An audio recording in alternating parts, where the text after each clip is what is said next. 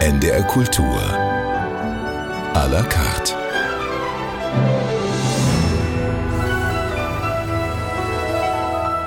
Mit Martina Kote und heute zu Gast ist die Verlegerin, Autorin, Übersetzerin und Mitbegründerin und langjährige Leiterin des Verlags Edition Nautilus, Hanna Mittelstedt. Schön, dass Sie da sind. Ja, danke für die Einladung. Hanna Mittelstedt, Sie sind vor einigen Jahren aus dem Verlag herausgegangen. 2018 haben Sie ihn, wie Sie selbst sagen, verschenkt, mhm. was Ihnen ein großes Glück beschert hat. Ja. Worin begründet sich das Glück, wenn man sagt, das ist ja auch ein Lebenswerk und Sie konnten es einfach so verschenken? Ja, ich habe ja sehr früh angefangen, also mit 2021 habe ich angefangen und habe 40 Jahre die Treue dem Verlag gehalten und äh, daran gearbeitet, Bücher in die Welt zu bringen, die mir und meinem Umfeld von Nutzen schienen. Und im Laufe der Professionalisierung wurde eigentlich klar, dass ein Verlag wesentlich anders strukturiert sein muss, als nur aus der Begeisterung äh, gute Bücher zu machen. Es gibt die Kalkulation, es gibt die Präsentation auf dem Buchmarkt, es gibt den Vertrieb, es gibt so viele Dinge, die mich schon recht lange gelangweilt hatten oder belastet haben, sagen wir mal. Also dieser Zwang, ein ökonomisches Unternehmen aufrechtzuerhalten, hat mich doch schon lange bedrückt und auch die Freude an den Produkten oder an den, an den Büchern, an den Autoren, an den Beziehungen, die sich da mhm. herstellen über diese, über diese wahre Buch. Ja, das zu beenden war für mich ein großes Glück. Also ich war 60, als ich, oder etwas über 60, als ich diese, diese Last von meinen Schultern abgeben durfte an das Team, an das mhm. Team der Edition Nautilus, die damals schon äh, mehr oder weniger lange dabei waren, ganz unterschiedlich.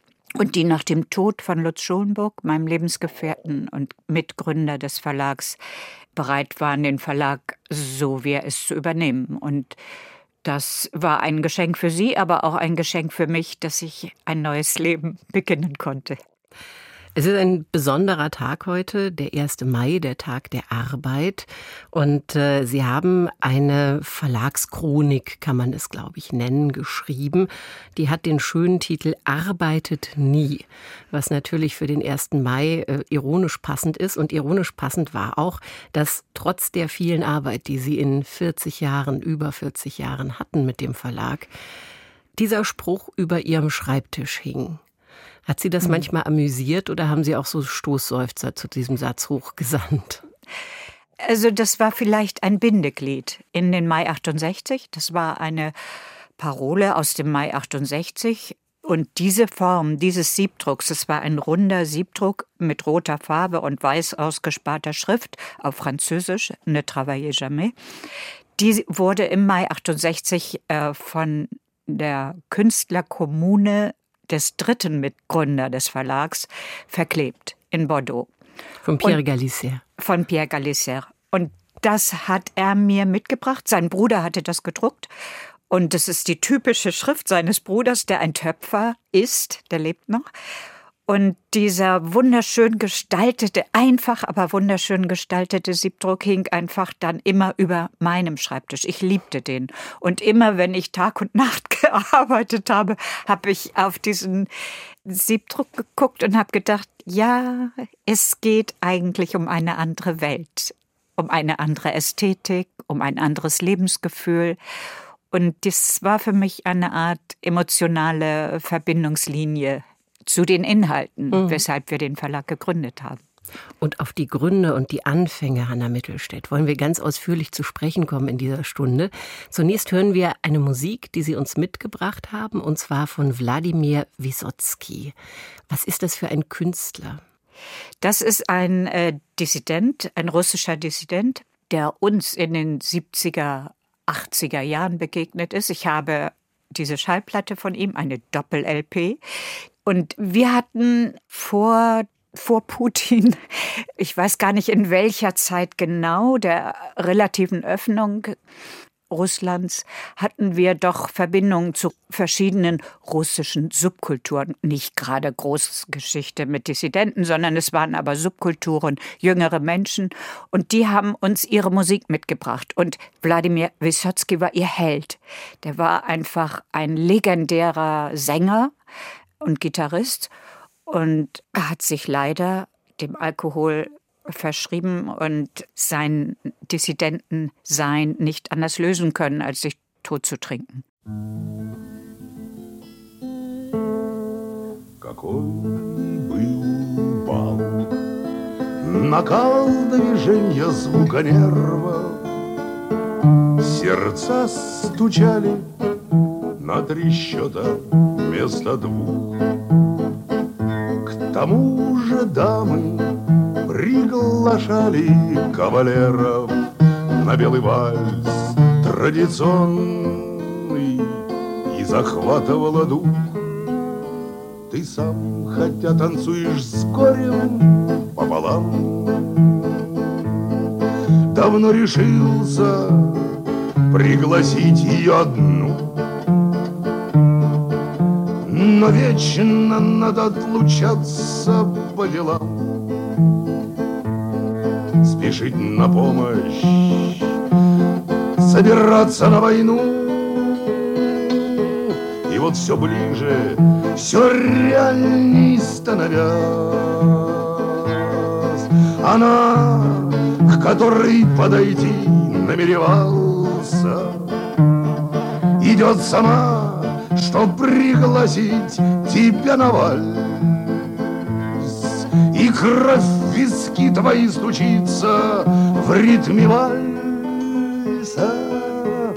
Ты внешне спокоен, средь шумного балла, но день за тобою тебя выдавала, металлась, ломалась она в зыбком свете свечей. И бережно держа, и бешено кружа, Ты мог бы провести ее по лезвию ножа, Не с той же ты руки сложа, сам ни свой, ничей.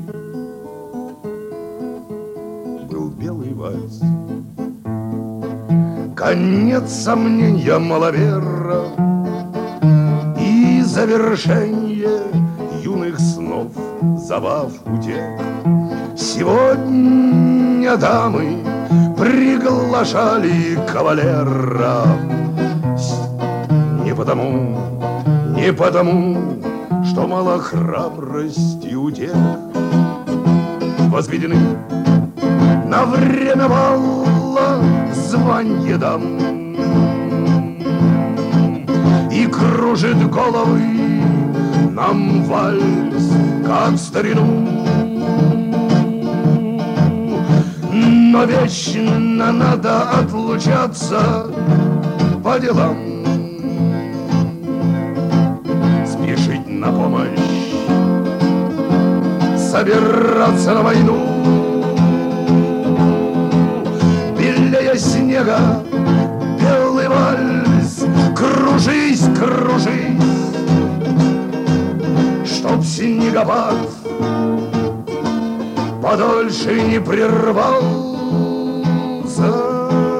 Она пришла, чтоб пригласить тебя на жизнь Ты бел, бледнее стен белее вальса. Спокоен средь шумного бала, но тень за тобою тебя выдавала, металась, дрожала, ломалась она в зыбком свете свечей. И бережно держа, и бешено кружа, ты мог бы провести ее по лезвию ножа, не с той же ты руки сложа, сам не свой и ничей.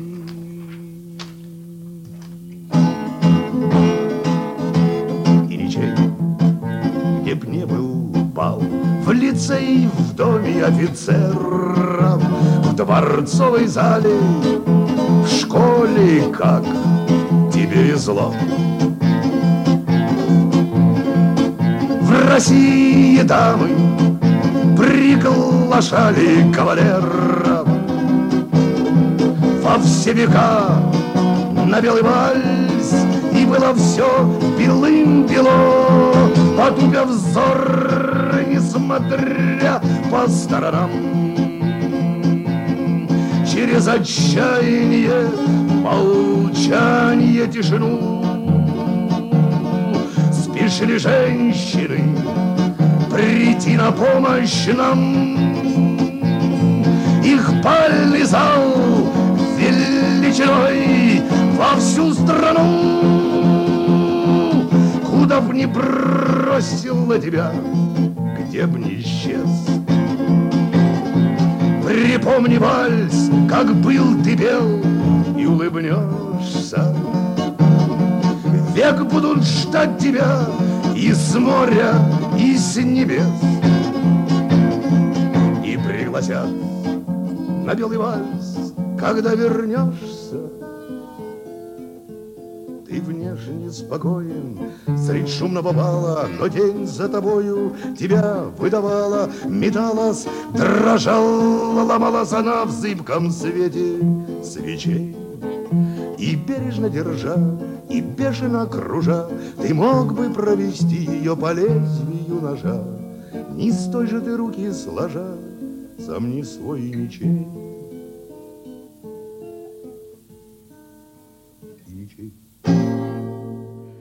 Das Lied Weißer Walzer von Wladimir Wysotsky war das in NDR Kultur à la carte. Heute mit der Verlegerin, Übersetzerin und Autorin Hanna Mittelstädt. Und wir haben jetzt einige Stichworte schon genannt, die wir natürlich vertiefen wollen. Es war Anfang der 1970er Jahre. Da waren Sie gerade mal, wenn noch nicht 20, mhm. so 71, 72 ungefähr. Und da mhm. saßen sie recht gerne in einem, wie nachzulesen ist, Keller im Karo-Viertel in Hamburg. Die Wände waren schwarz gestrichen und dort waren die Anarchisten unterwegs. Genau. Und sie haben diskutiert und zugehört. Ja. Und da trafen sie dann Lutz Schulenburg und Pierre Galissère. Und mhm. diese beiden haben einen entscheidenden Einfluss auf ihren Lebensweg genommen, beziehungsweise ihre Entscheidung mitzugehen und zu sagen, wir wollen bestimmte Literatur lesen, wir wollen Schriften lesen, die gibt's nicht auf Deutsch, wir übersetzen die und wir versuchen die so zu vervielfältigen, dass andere auch was davon haben. Genau. Daraus wurde dann 1974 ganz offiziell mit der Beantragung des Gewerbescheins, lustigerweise am 1. April, die Edition Nautilus. Ein, man kann wirklich sagen, heute legendärer Verlag. Sehr links, Anarchie, Surrealismus und äh, verschiedenste Einflüsse. Und gleichzeitig wurde immer, das entnehme ich Ihrem Buch, das Sie über den Verlag oder die Zeit im Verlag geschrieben haben, wurde viel gelesen, viel geschrieben und wahnsinnig viel darüber gesprochen. Was hm. überwog denn? Das Reden, das Schreiben, das Lesen? Da überwog nichts. Das war in einem kompakten Gewebe die Übersetzungen, die wir gemacht haben für Bücher, die wir lesen wollten, weil also Lutz Schulenburg und ich waren ein Liebespaar. Also diese Verbindung war mal spontan und äh, sehr intuitiv. Der dritte Verlagsgründer, Pierre Galissère, kam aus Frankreich und war 20 Jahre älter als wir. Der kam quasi mit dem Gepäck einer französischen Kultur und revolutionären Idee auch aus der Praxis des Mai 68, was ja in Frankreich keine Studentenbewegung war, sondern ein riesiger Generalstreik, elf Millionen äh, wilde ähm, Streikende ohne Parteien und Gewerkschaften. Und diese Erlebnisse der Selbstermächtigung, einer anderen Vorstellung eines Lebens außerhalb der Arbeit, das brachte der Pierre neben den Surrealisten, neben den Situationisten, neben Dada und all solchen tollen Sachen mit. Und wir hatten als so junge Menschen davon höchstens mal gehört. Und dann fingen wir aber, weil wir drei passten so gut zusammen, also ich konnte zehn Finger blind, Schreibmaschine. Lutz äh, war sehr impulsiv und äh, wagemutig, abenteuerlustig. Und Pierre hatte die Kompetenz, die inhaltliche Kompetenz. So haben Pierre und ich angefangen zu übersetzen. Das wurde aber natürlich immer diskutiert von den Genossen drumherum. Mhm. Also das war nicht unbedingt nur ein Tandem, wir beiden, sondern es wurden doch sehr schnell Kollektive gebildet oder also fluide Kollektive, die in diesen Arbeitsprozess eingebunden waren. Und es wurde dann auch umgehend über diese Dinge gesprochen. Also gibt es diese Position des Surrealisten? Kann man das machen? Wie verhält sich das zur revolutionären Idee? Oder wie sind die Situationisten mit ihrer strengen Kritik an der wahren Gesellschaft in Ost und West? Mhm. Äh, was macht das mit uns, die wir eigentlich aus dem anarchistischen Milieu kamen? Aber Milieu heißt ja, wir hatten gerade mal ein Jahr oder so Zeit gehabt, uns Milieu zu nennen. Dann bewegten wir uns schon wieder daraus mit unserer Initiative, diesen Verlag äh, zu gründen. Und zwar unmittelbar nachdem wir uns gesehen haben. Nicht erst 74, sondern unser erstes Verlagsprogramm war 73. Wir haben uns 72 kennengelernt, 73 stand bereits das erste Programm, welches wir auch nicht Verlagsprogramm nannten, sondern das waren Bücher, die wichtig waren und dafür war es wichtig, einen Gewerbeschein zu äh, haben, damit man da nicht in die Fänge der Bürokratie geriet. Das heißt, die Idee war zuerst da, das Kaufmännische kam letztlich Stück für Stück dazu. Ja, unbedingt. Also das ganze Kaufmännische, die Professionalisierung fand, sagen wir, im Laufe von zehn Jahren statt. Mhm. Also das kam wirklich ganz langsam Stück für Stück. Aber auch hier war es interessant, dass in der damaligen Zeit viele, nicht nur wir, anfingen mit Verlagen. Buchhandlung gab es, linke Buchhandlungen, die auch unprofessionell anfingen und lernten. Und es gab sogar einen äh, Verband, den Verband linker Buchhändler, mhm. wurde damals nicht gegendert. Ähm, das äh, war ein sehr nützlicher Verband mit regionalen und nationalen Versammlungen. Und da lernten wir auch zusammen. Da kamen also alle Büchermenschen aus den Buchhandlungen, aus den verschiedenen Verlagen, die Vertreter, die professionellen Vertreter, die es schon gab. Und wir diskutierten alle zusammen. Nicht nur die Programme, sondern auch, bei welcher Druckerei druckt ihr? Habt ihr Wechsel? Wisst ihr, was ein Wechsel ist? Könnt ihr oder habt ihr schon mal einen Kredit genommen bei der Bank und solche praktischen Dinge wurden da auch sozusagen kollektiv erlernt. Das hört sich nach einer unglaublich tollen, auch sehr anstrengenden, aber sehr aufregenden Zeit an. Ja, ich glaube auch. Also wir haben nicht darüber nachgedacht, das in Frage zu stellen oder so. Das gab es gar nicht. Es ging immer vorwärts, es ging immer voran. Und das war natürlich anstrengend, aber wir waren ja auch jung und es war ein großes Abenteuer. Mhm. Das hat uns immer wieder versöhnt mit allem. Anna Mittelstädt, wenn Sie heute zurückschauen auf die Anfang 20-jährige Anna Mittelstädt, die dieses Abenteuer eingeht, dieses Wagnis einfach eingeht, mit welchem Blick betrachten Sie sich als 20-Jährige? Ja, also in dem Buch sind ja auch Fotos von mir abgedruckt, die ich mir jetzt nochmal angeguckt habe. Das ist natürlich doch eine Naivität, die daraus spricht, aus diesen Bildern. Ich selber innerlich habe mich dieser ganzen Aufgabe eigentlich gar nicht gewachsen gefühlt. Ich war eigentlich total zögerlich oder unsicher, aber durch die beiden Männer an meiner Seite und durch unser Umfeld gab es einfach keine Frage. Ich war total wichtig, weil ohne mich hätten die das überhaupt nicht geschafft.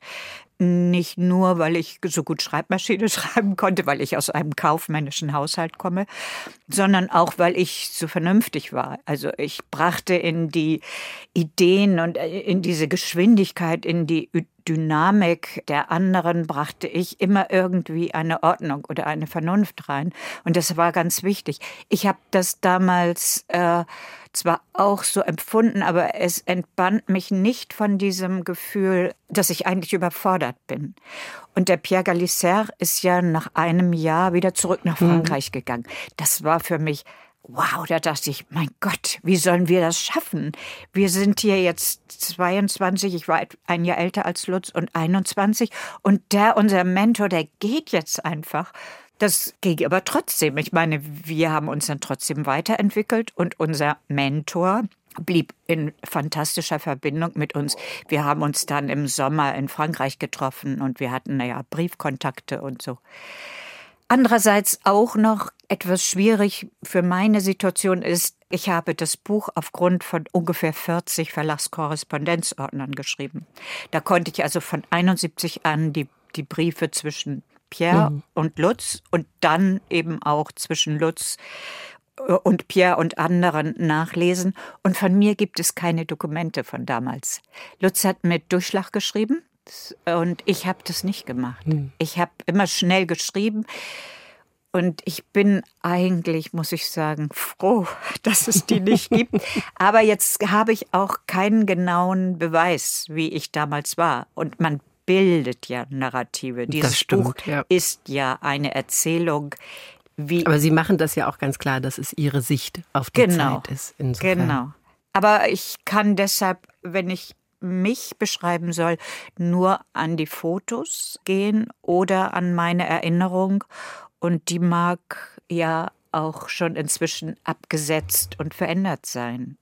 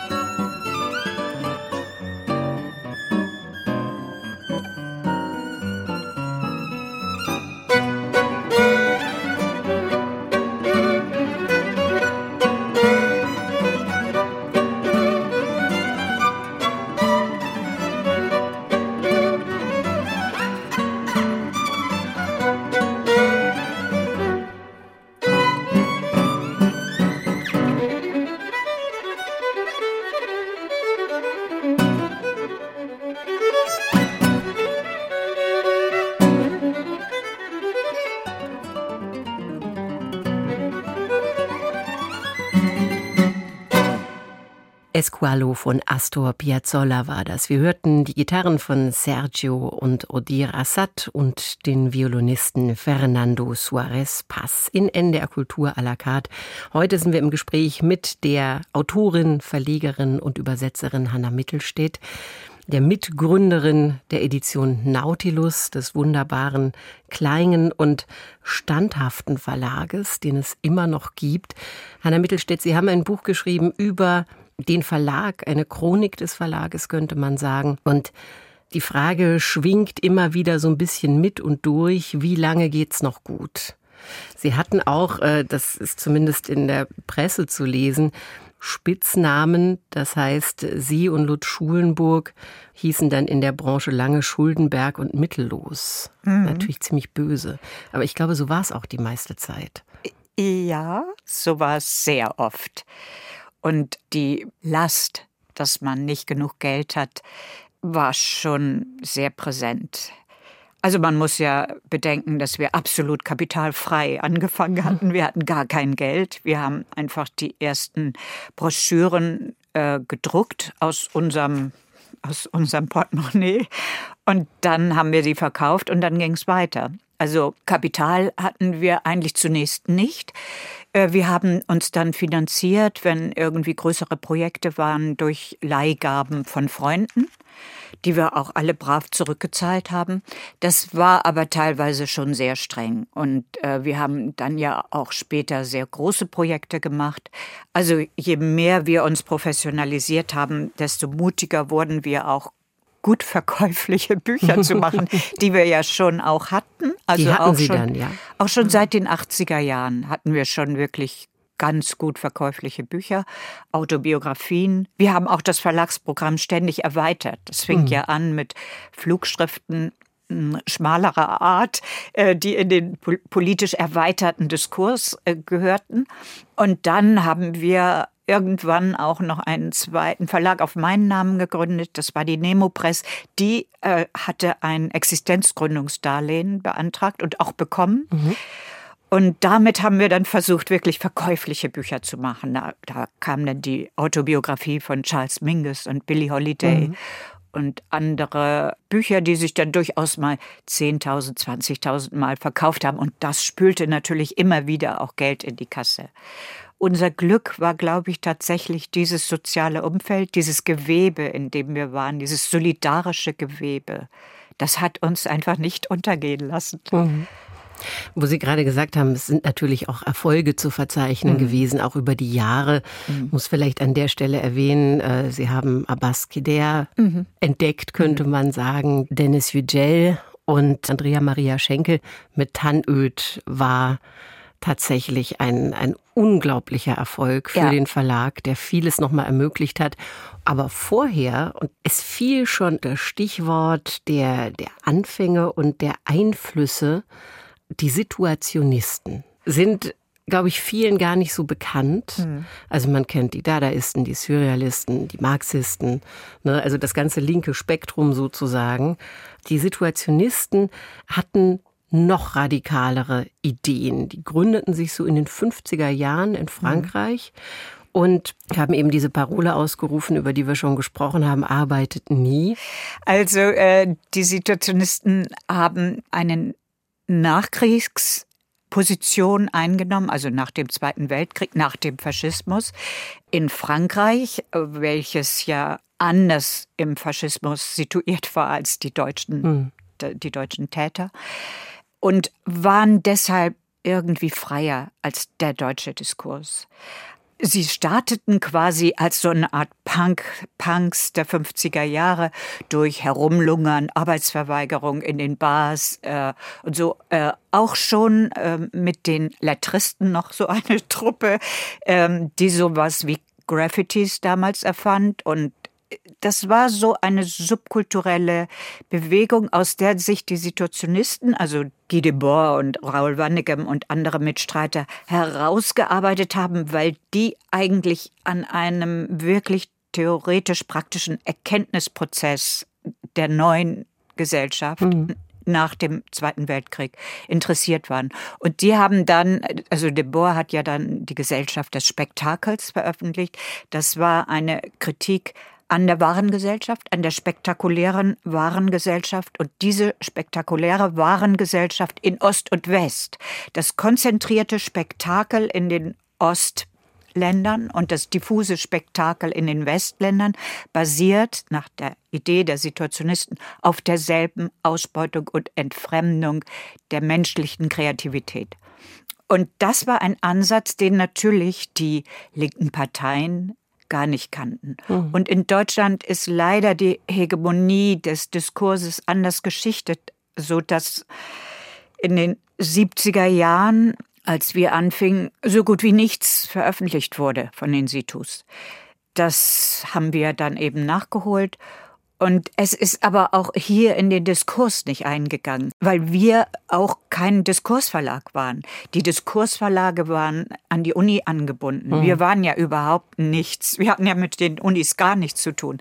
Niemand von uns war Dozent oder irgendwas. Wir waren ja wirklich auch weiterhin Subkultur und dann professionelle, später professionelle Verleger. Aber mit Uni und mit universitärem Diskurs hatten wir gar nichts zu tun. Anna Mittelstädt, äh, wenn man das, was Sie gerade von den Situationisten beschrieben haben, mal auf die heutige Zeit münzt, muss man doch sagen, es ist eher schlimmer geworden. Ja, also ich, äh, ich möchte mal wissen, was die Situationisten heute zu dieser mhm. Gesellschaft mhm. sagen würden.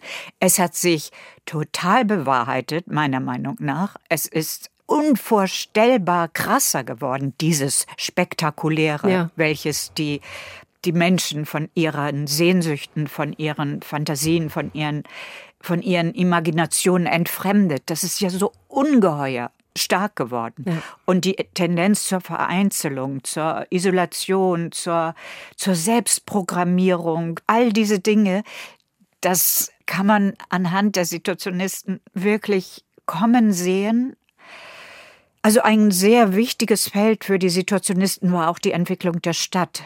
Die haben ja ihre, ihre Forschung nicht, wie es früher die linken Diskurse gemacht haben, auf die Arbeitswelt beschränkt, sondern auch auf die Stadt, auf das Leben, auch auf die Kunst, aber auch sehr stark auf die Stadt als Feld des menschlichen Zusammentreffens, einer, einer Gemeinschaftsbildung in flüchtiger Weise. Und das haben sie sehr, sehr schön formuliert. Sie haben eine neue Sprache gefunden dafür.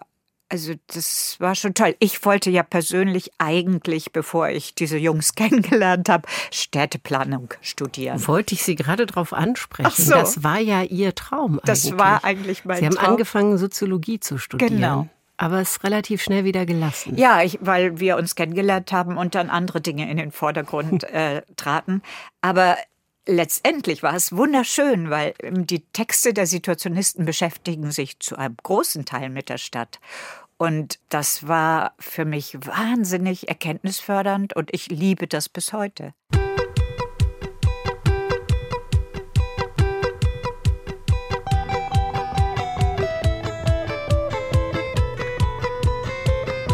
J'ai besoin de la lune pour lui parler la nuit. J'ai besoin du soleil pour me chauffer la vie. J'ai besoin de la mer pour regarder au loin. J'ai tant besoin de toi, tout à côté de moi.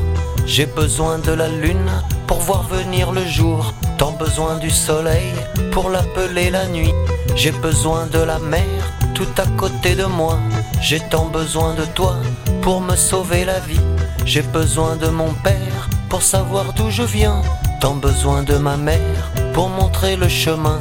J'ai besoin du métro pour aller boire un verre. Tant besoin d'oublier, tant besoin de prière. J'ai besoin de la lune pour lui parler la nuit. J'ai besoin de la lune pour lui parler la nuit. Tant besoin du soleil pour me chauffer la vie. J'ai besoin de la mer pour regarder au loin. J'ai tant besoin de toi tout à côté de moi. J'ai besoin de la terre pour connaître l'enfer. Tant besoin d'un petit coin pour pisser le matin. J'ai tant besoin d'amour, tant besoin tous les jours. J'ai tant besoin de toi, tout à côté de moi. J'ai tant rêvé d'un jour de marcher sous la lune. J'ai tant rêvé d'un soir au soleil de tes nuits. J'ai tant rêvé d'une vie à dormir ce matin. J'ai besoin de la lune pour lui parler la nuit. J'ai besoin de la lune pour lui parler la nuit. Pas besoin de la mort pour rire à mon destin. J'ai besoin de la lune pour lui parler la nuit. pas besoin de la mort pour rire à mon destin.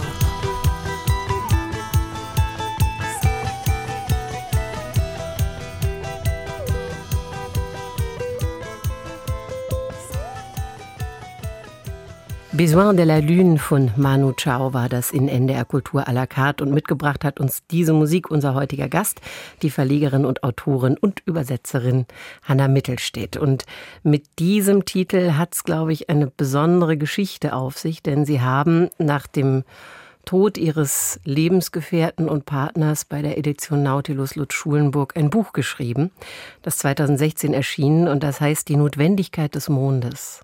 Ja, das stimmt. Ja, ich bin schon Manu Chao-Fan. Also äh, ich war einmal bei einem Konzert äh, von Manu Chao äh, auf der Gästeliste durch irgendeine Vermittlung und war dann hinterher backstage mit ihm. Und die Geschichte ist, dass wir eine, ein Buch von seinem Vater, Ramon Chao, veröffentlicht haben. Ramon Chao ist ein richtig guter, kritischer, linker Journalist und ähm, der hat seinen Sohn, so die Entwicklung seines Sohnes so ein bisschen mit Skepsis betrachtet in Richtung Musik und äh, flippiges Rumturnen in der ganzen Welt. Und die Band von Manu Chao hat aber, oh, jetzt weiß ich gar nicht wann, versucht, eine also eine musikalische Intervention in Kolumbien zu machen. Mhm. Die haben da also einen Zug geschartert und sind auf einer Strecke mit der maximalen Stundenkilometerzahl von 30 durch die Gebiete, die auch im Bürgerkrieg damals äh, desolat und umkämpft und so waren, gefahren. Und der Vater, Ramon Schau, hatte seinen Sohn gefragt, sag mal, kann ich da nicht mitkommen auf eurer Reise? Das ist doch wahnsinnig, was ihr da macht.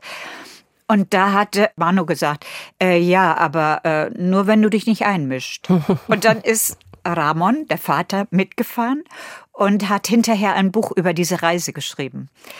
Dann bin ich zu Manu gegangen und habe gesagt, hey Manu, ich habe das Buch, wir, wir sind der deutsche Verlag von deinem Vater. Und das hat sofort das Eis zwischen uns gebrochen. Ich wollte noch mal auf das Buch zurückkommen. Da geht es ah, ja in Die Notwendigkeit des Mondes auch um ihren Lebens- und Geschäftspartner, beides 40 Jahre lang, über 40 Jahre, Lutz Schulenburg, der 2013 sehr überraschend verstarb am 1. Mai. Heute mhm. ist der 10. Todestag. Und sie haben nach diesem Bruch in ihrem Arbeits- und Privatleben, wie sie es beschreiben, relativ gut das sehen können, was noch da war und damit dann die Zukunft gestaltet. Ja, man kann sagen, in gewisser Weise bin ich ihm und unserem gemeinsamen Projekt treu. Das ist keine Treue, wie man sie so normalerweise bezeichnet, aber es ist eine zutiefst empfundene Verbindung zu ihm und zu unseren Ideen und zu unserer Art zu leben. Und diese Treue war schwer durchzuhalten, all die 40 Jahre, die wir gemeinsam hatten, weil es einfach sehr bewegt war und sehr unter sehr großem Druck auch stand und wir ja sehr jung waren, als wir anfingen und natürlich die Treue jetzt nicht bedeutete, dass wir nicht Beziehungen zu anderen Menschen auch einzeln haben. Aber nach seinem Tod war mir so klar, äh, ja, jetzt liegt das irgendwie auf mir. Inzwischen ist auch der dritte Verlagsgründer gestorben, Pierre Galisser, und ja, irgendwie hatte ich so das Gefühl, ja, ja, ich muss jetzt sprechen. Ich mhm. muss diese Sache erzählen. Und ich finde das auch schön. Ich bin auf diese Art gerne treu. Und Sie haben den Verlag dann 2016 verschenkt an die fünf mhm. Mitarbeitenden, die sowieso auch schon im Team waren. Sie sind aber sehr nah dran, zumindest räumlich am Verlag. Kriegen Sie denn irgendwas mit oder ist das wirklich so eine Welt, bei der Sie sagen, also Sie wohnen über dem Verlag, äh, wo Sie sagen, das, das war mal und ich habe jetzt meine eigenen Projekte, von denen es sehr viele gibt, denn Sie mhm. waren sehr aktiv, seitdem Sie den Verlag übergeben oder verschenkt haben. Können Sie das dann ausblenden? Ist das einfach so ein Stück Vergangenheit, auf die man guckt und sagt, ja, war schön, war aufregend, jetzt auch nach dem Buch? Also ist das nochmal so ein, so ein kleinerer Abschluss für Sie? Ja, dieses Buch ist definitiv ein Abschluss. Also dieses Buch hat mich noch einmal aussprechen lassen. Und das, äh, dafür bin ich sehr dankbar. Ich bin auch dankbar, dass das Buch bei Edition Nautilus erscheinen konnte, ohne dass mir da reingeredet wurde. Es gab ein Lektorat, aber äh, ich durfte sprechen, wie ich wollte, und das habe ich auch getan. Es steht in dem Buch ja hinten auch drin, dass der ähm, Abschied von diesem Verlag auch nicht ohne Konflikte ging. Ich habe das nicht weiter ausgeführt, aber das war auch schwer. Also ich wusste, dass es richtig ist. Das wusste ich die ganze Zeit. Ich wusste es, als Lutz gestorben ist, dass es auch mein Ende von diesem Verlag ist, mhm. weil ich diese Art des Lebens, diese Art des Lebensgefühl, wie wir es in den Verlag transportiert haben, hätte ich allein in dem Team, die ja wesentlich jünger sind, die ganz andere Lebenserfahrungen haben und ganz andere Ausrichtungen haben, das hätte ich ja nie weiterführen können. Und deshalb ist das für mich klar gewesen, dass ich, dass es eine sozusagen radikale Trennung gibt, das was aber nicht heißt, dass wir nicht miteinander sprechen, sondern ich habe da auch noch meinen Schreibtisch stehen. Ich darf auch den Verlagsserver noch nutzen, auf dem ja sehr viel von meiner Vergangenheit auch mhm. liegt. Und ich gehe da hin und wieder runter und setze mich an den Schreibtisch und wir wollen auch immer mal wieder ein Gespräch führen. Aber letztendlich ist es doch so, dass ich das recht gut loslassen konnte und auch dem neuen Team sagen kann, ihr könnt jetzt machen, was ihr wollt. Und es ist tatsächlich so, dass sie natürlich machen, was sie wollen, selbstverständlich, äh, und dass mir das aber fremd ist und immer fremder wird. Und dass ich mich darauf konzentriere, äh, die Vergangenheit, das, was mir wichtig war, die Autoren, die mir so wichtig war, waren, äh, dass ich versuche, da aus dem, was mein Schatz ist, dass ich aus diesem Schatz jetzt außerhalb von Buchpublikationen auf der Bühne, mit Lesungen, mhm. in Gesprächen, in Vermittlungstätigkeiten, damit arbeite in Titeln ich jetzt.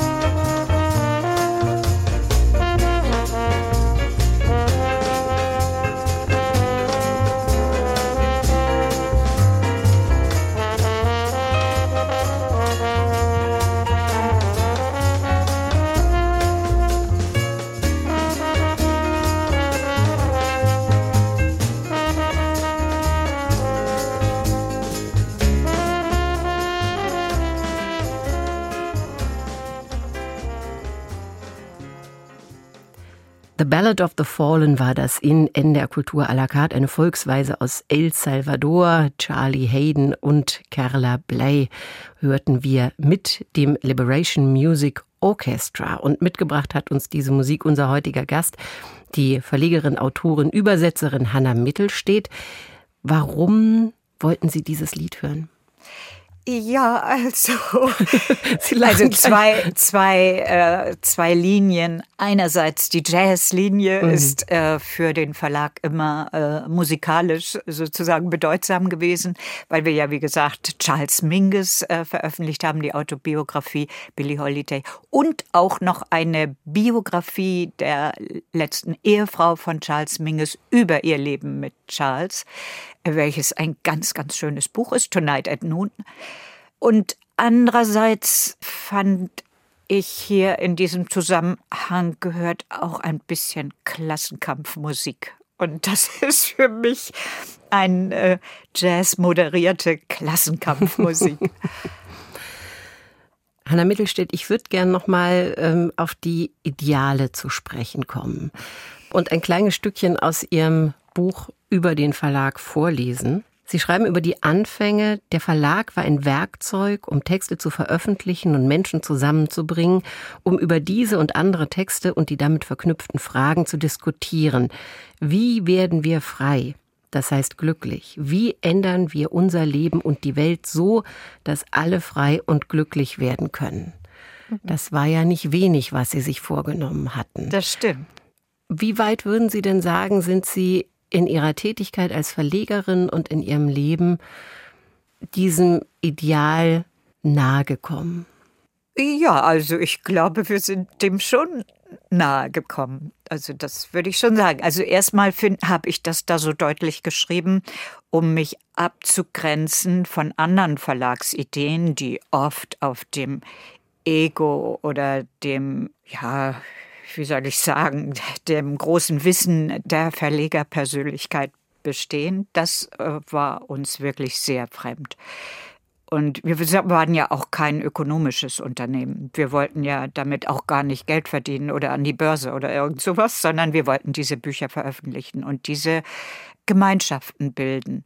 Und in den ersten Jahren, als wir anfingen, auch mit deutschsprachigen Autoren, mit Dichtern, Dichterinnen, Dichtern zusammenzuarbeiten, gab es wirklich diese eingeschworene Gemeinschaft. Wie machen wir das jetzt? Hm. Also, wie machen wir das Buch? Wie gestalten wir das Titelbild? Wie machen wir das bekannt? Machen wir eine große Lesetournee? Machen wir eine Schallplatte?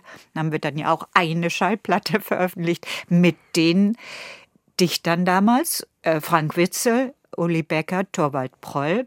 Und ja, also wir haben uns gemeinsam entwickelt und wir haben uns auch gegenseitig glücklich gemacht, würde ich sagen.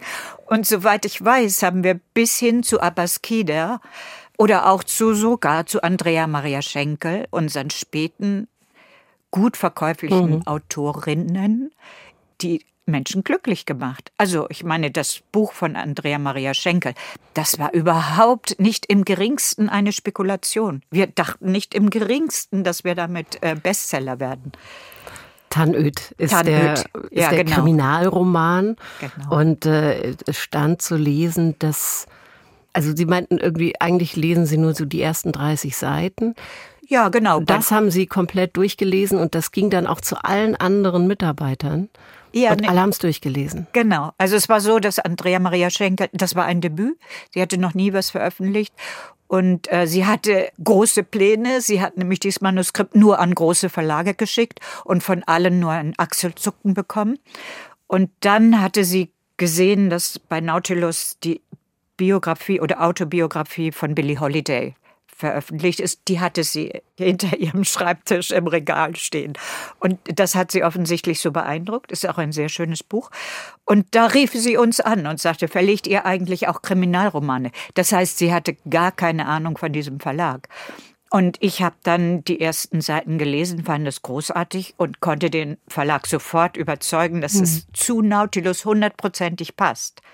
Und dann, dass sich dann dieser Erfolg ergeben hat, ist eine andere Geschichte. Aber wir haben sie natürlich entdeckt und wahnsinnig glücklich gemacht. Die erste Zeit, bevor wir mhm. dann im Streit auseinandergingen, war wahnsinnig schön. Das war für sie und auch für uns irgendwie ein glückliches Abenteuer. Wenn wir von den Idealen sprechen, sehe ich hier auf meinen Notizen ein anderes Zitat von Ihnen aus dem Buch.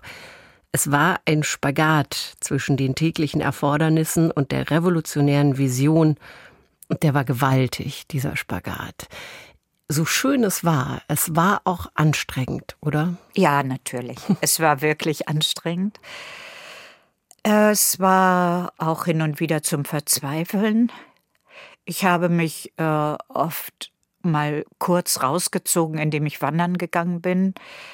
Äh, und ja, ich weiß nicht, es war zum Verzweifeln, aber nicht dann doch nicht ganz, weil irgendwie kam dann immer wieder aus dem uns umgebenden Gewebe oder die, dieser nicht festgelegten Gemeinschaft ein, ein Impuls, der uns wieder weiterbrachte. Also dieses Vertrauen darauf, dass es weitergeht, dass es immer wieder neue Impulse gibt. Hm. Das natürlich, wir haben manchmal wochenlang nicht gewusst, wie sollen wir die drohenden Druckereirechnungen bezahlen? Wie soll das eigentlich gehen? Und das hat mich sehr, sehr, sehr bedrückt. Insbesondere die ökonomische Struktur war sehr fragil und sehr lastend. Die viele Arbeit war noch was anderes, aber zu wissen, da kommt jetzt eine Druckereirechnung in Höhe von, sagen wir, 50.000 Euro oder jedenfalls ein ganzer Monatsumsatz auf uns zu und ich habe keine Ahnung, wirklich null Ahnung, wie das gehen soll das sind schon so Momente, da muss das Vertrauen auch schon recht groß sein, dass es doch irgendwie gelingt. Und es hat immer geklappt. Auf irgendeine Art hat es immer geklappt. Und ich finde das ganz schön, da nicht in Angst oder Starrheit zu verfallen, sondern zu sagen, es wird etwas kommen. Ich bleibe einfach offen und ich ich rede trotzdem mit allen Freunden und das Reden und dieses Aktivieren des äh, sozialen Gewebes war ja unsere Rettung. Dann mhm. hat immer irgendjemand gesagt, ach so, für ein paar Monate kann ich euch schon so viel leihen. Oder irgend sowas kam dann. Oder sogar die Druckerei hat mal gesagt, dann zahlt ihr jetzt in Raten. Oder also es ergab sich immer ein Weg. Und für mich ist diese, diese Überwindung der Angst, die man natürlich dann immer wieder äh, aktiv äh, machen muss, war schon ein Prozess, der aber natürlich zu einem, zu einer Freiheit auch geführt hat, zu sagen, ja, wir vertrauen. Und wir vertrauen auf unsere eigenen Kräfte. Wir brauchen da von staatlicher Seite, von Kulturinstitutionen oder so, brauchen wir gar nichts. Wir machen es alleine.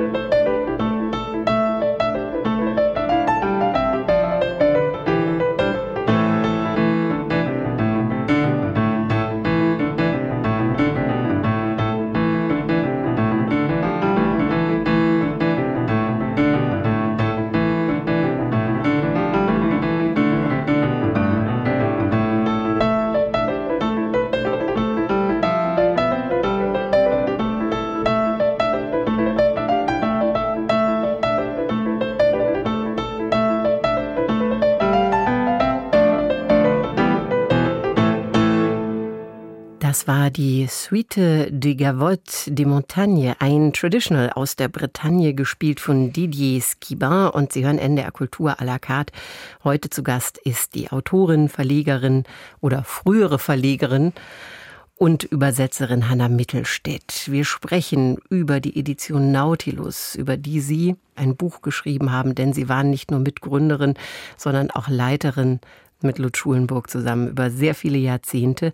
Sie schreiben in dem Buch, wir haben in einem Alter und mit Kapazitäten begonnen, die uns als Dilettanten auswiesen. Das hat uns von Anfang an mit einer gewissen Unabhängigkeit und Spielfreude ausgestattet. Und was ich aus dem auch raushöre, was Sie erzählen und schreiben, ist diese Spielfreude, mhm. dass Sie die immer sehr hoch geschätzt haben und viel dafür getan haben, dass die nicht verloren geht über die ganzen Jahrzehnte. Hm, das stimmt. Das ist der Gegenpol zur Professionalität, die Spielfreude, äh, weil die bedeutet natürlich eine Unabhängigkeit von den Regeln. Eine Spielfreude darf Regeln auch brechen oder erweitern oder neu festsetzen.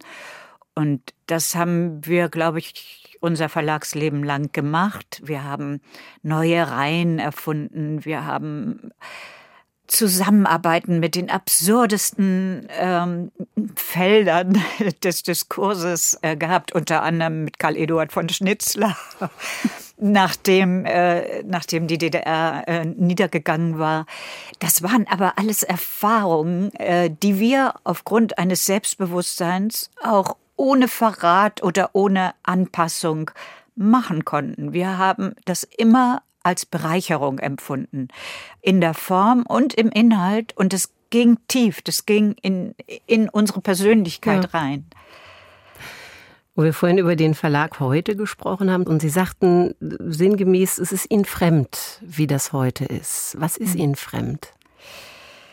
Ja, das ist äh, nicht so einfach zu beschreiben. Fremd ist mir das Programm geworden. Also ich finde meine Anstöße jetzt außerhalb dieses Programms. Es war früher ja so, dass ich diese Anstöße selber äh, veröffentlicht habe. Jetzt finde ich die in anderen Verlagen, die Anstöße, die Erweiterungen. Und ich empfinde da eine andere Haltung. Also natürlich ist das großartig, dass die weitermachen, dass sie die alten Bücher, das alte Programm auffindbar ist und so weiter. Aber es ist schon auch so, dass die Professionalität meiner Meinung nach, aber es ist wirklich jetzt meine, die eine von außen gerichtete, aus einer bestimmten Vergangenheit kommende Ansicht, dass die Spielfreude für mich nachgelassen hat. Also, hm. dass die nicht mehr existenziell ist. Es wird ein sehr gutes professionelles Programm gemacht, was auf bestimmte Themen reagiert. Aber mir persönlich fehlt die Gewagtheit, sagen wir mal, der, der Mut, was ganz anderes zu machen oder sich richtig querzustellen. Das liegt aber natürlich auch an meiner Geschichte. Das möchte ich sagen. Und ich, es ist jetzt nicht äh, mein Anliegen, das zu beurteilen. Glauben Sie denn, Hanna Mittelstedt, dass eine Verlagsgründung aus einer Idee und einem Impuls und auch einem Bedürfnis heraus, wie das bei Ihnen und Lutz Schulenburg war, dass das heute noch möglich wäre? Ja, ich hoffe, dass das äh, heute noch möglich wäre und äh, auch mö wieder möglich sein wird. Also ich hoffe sehr darauf, dass äh, in der jungen Generation jetzt äh, die Dinge wieder in die eigene Hände genommen werden, wo so viel um uns herum runtergewirtschaftet wird. Es ist ja wichtig, die eigenen Formen des Gemeinsamen zu definieren, zu ergreifen und auch eine Produktion des Gemeinsamen mhm. in Gang zu setzen. Hanna Mittelstädt, wir könnten noch über ganz viele Themen sprechen. Wir haben gerade schon gesagt, da wir jetzt gar nicht auf Franz Jung zu sprechen gekommen sind, dessen Werkausgabe Sie über viele Jahre herausgegeben haben, ein Mammutprojekt und der für sich schon so spannend ist, dass man eigentlich eine eigene Sendung zu ihm machen sollte. Wir verabreden uns einfach mal wieder. Für heute bedanke ich mich sehr. Vielen Dank auch an Sie. Und das war NDR Kultur à la carte heute mit der Verlegerin und Autorin und Übersetzerin Hanna Mittelstädt. Das Buch über die Edition Nautilus trägt den Titel Arbeitet nie, die Erfindung eines anderen Lebens und ist eben auch dort erschienen in der Edition Nautilus. Am Mikrofon verabschiedet sich für diese Stunde Martina Kote. NDR Kultur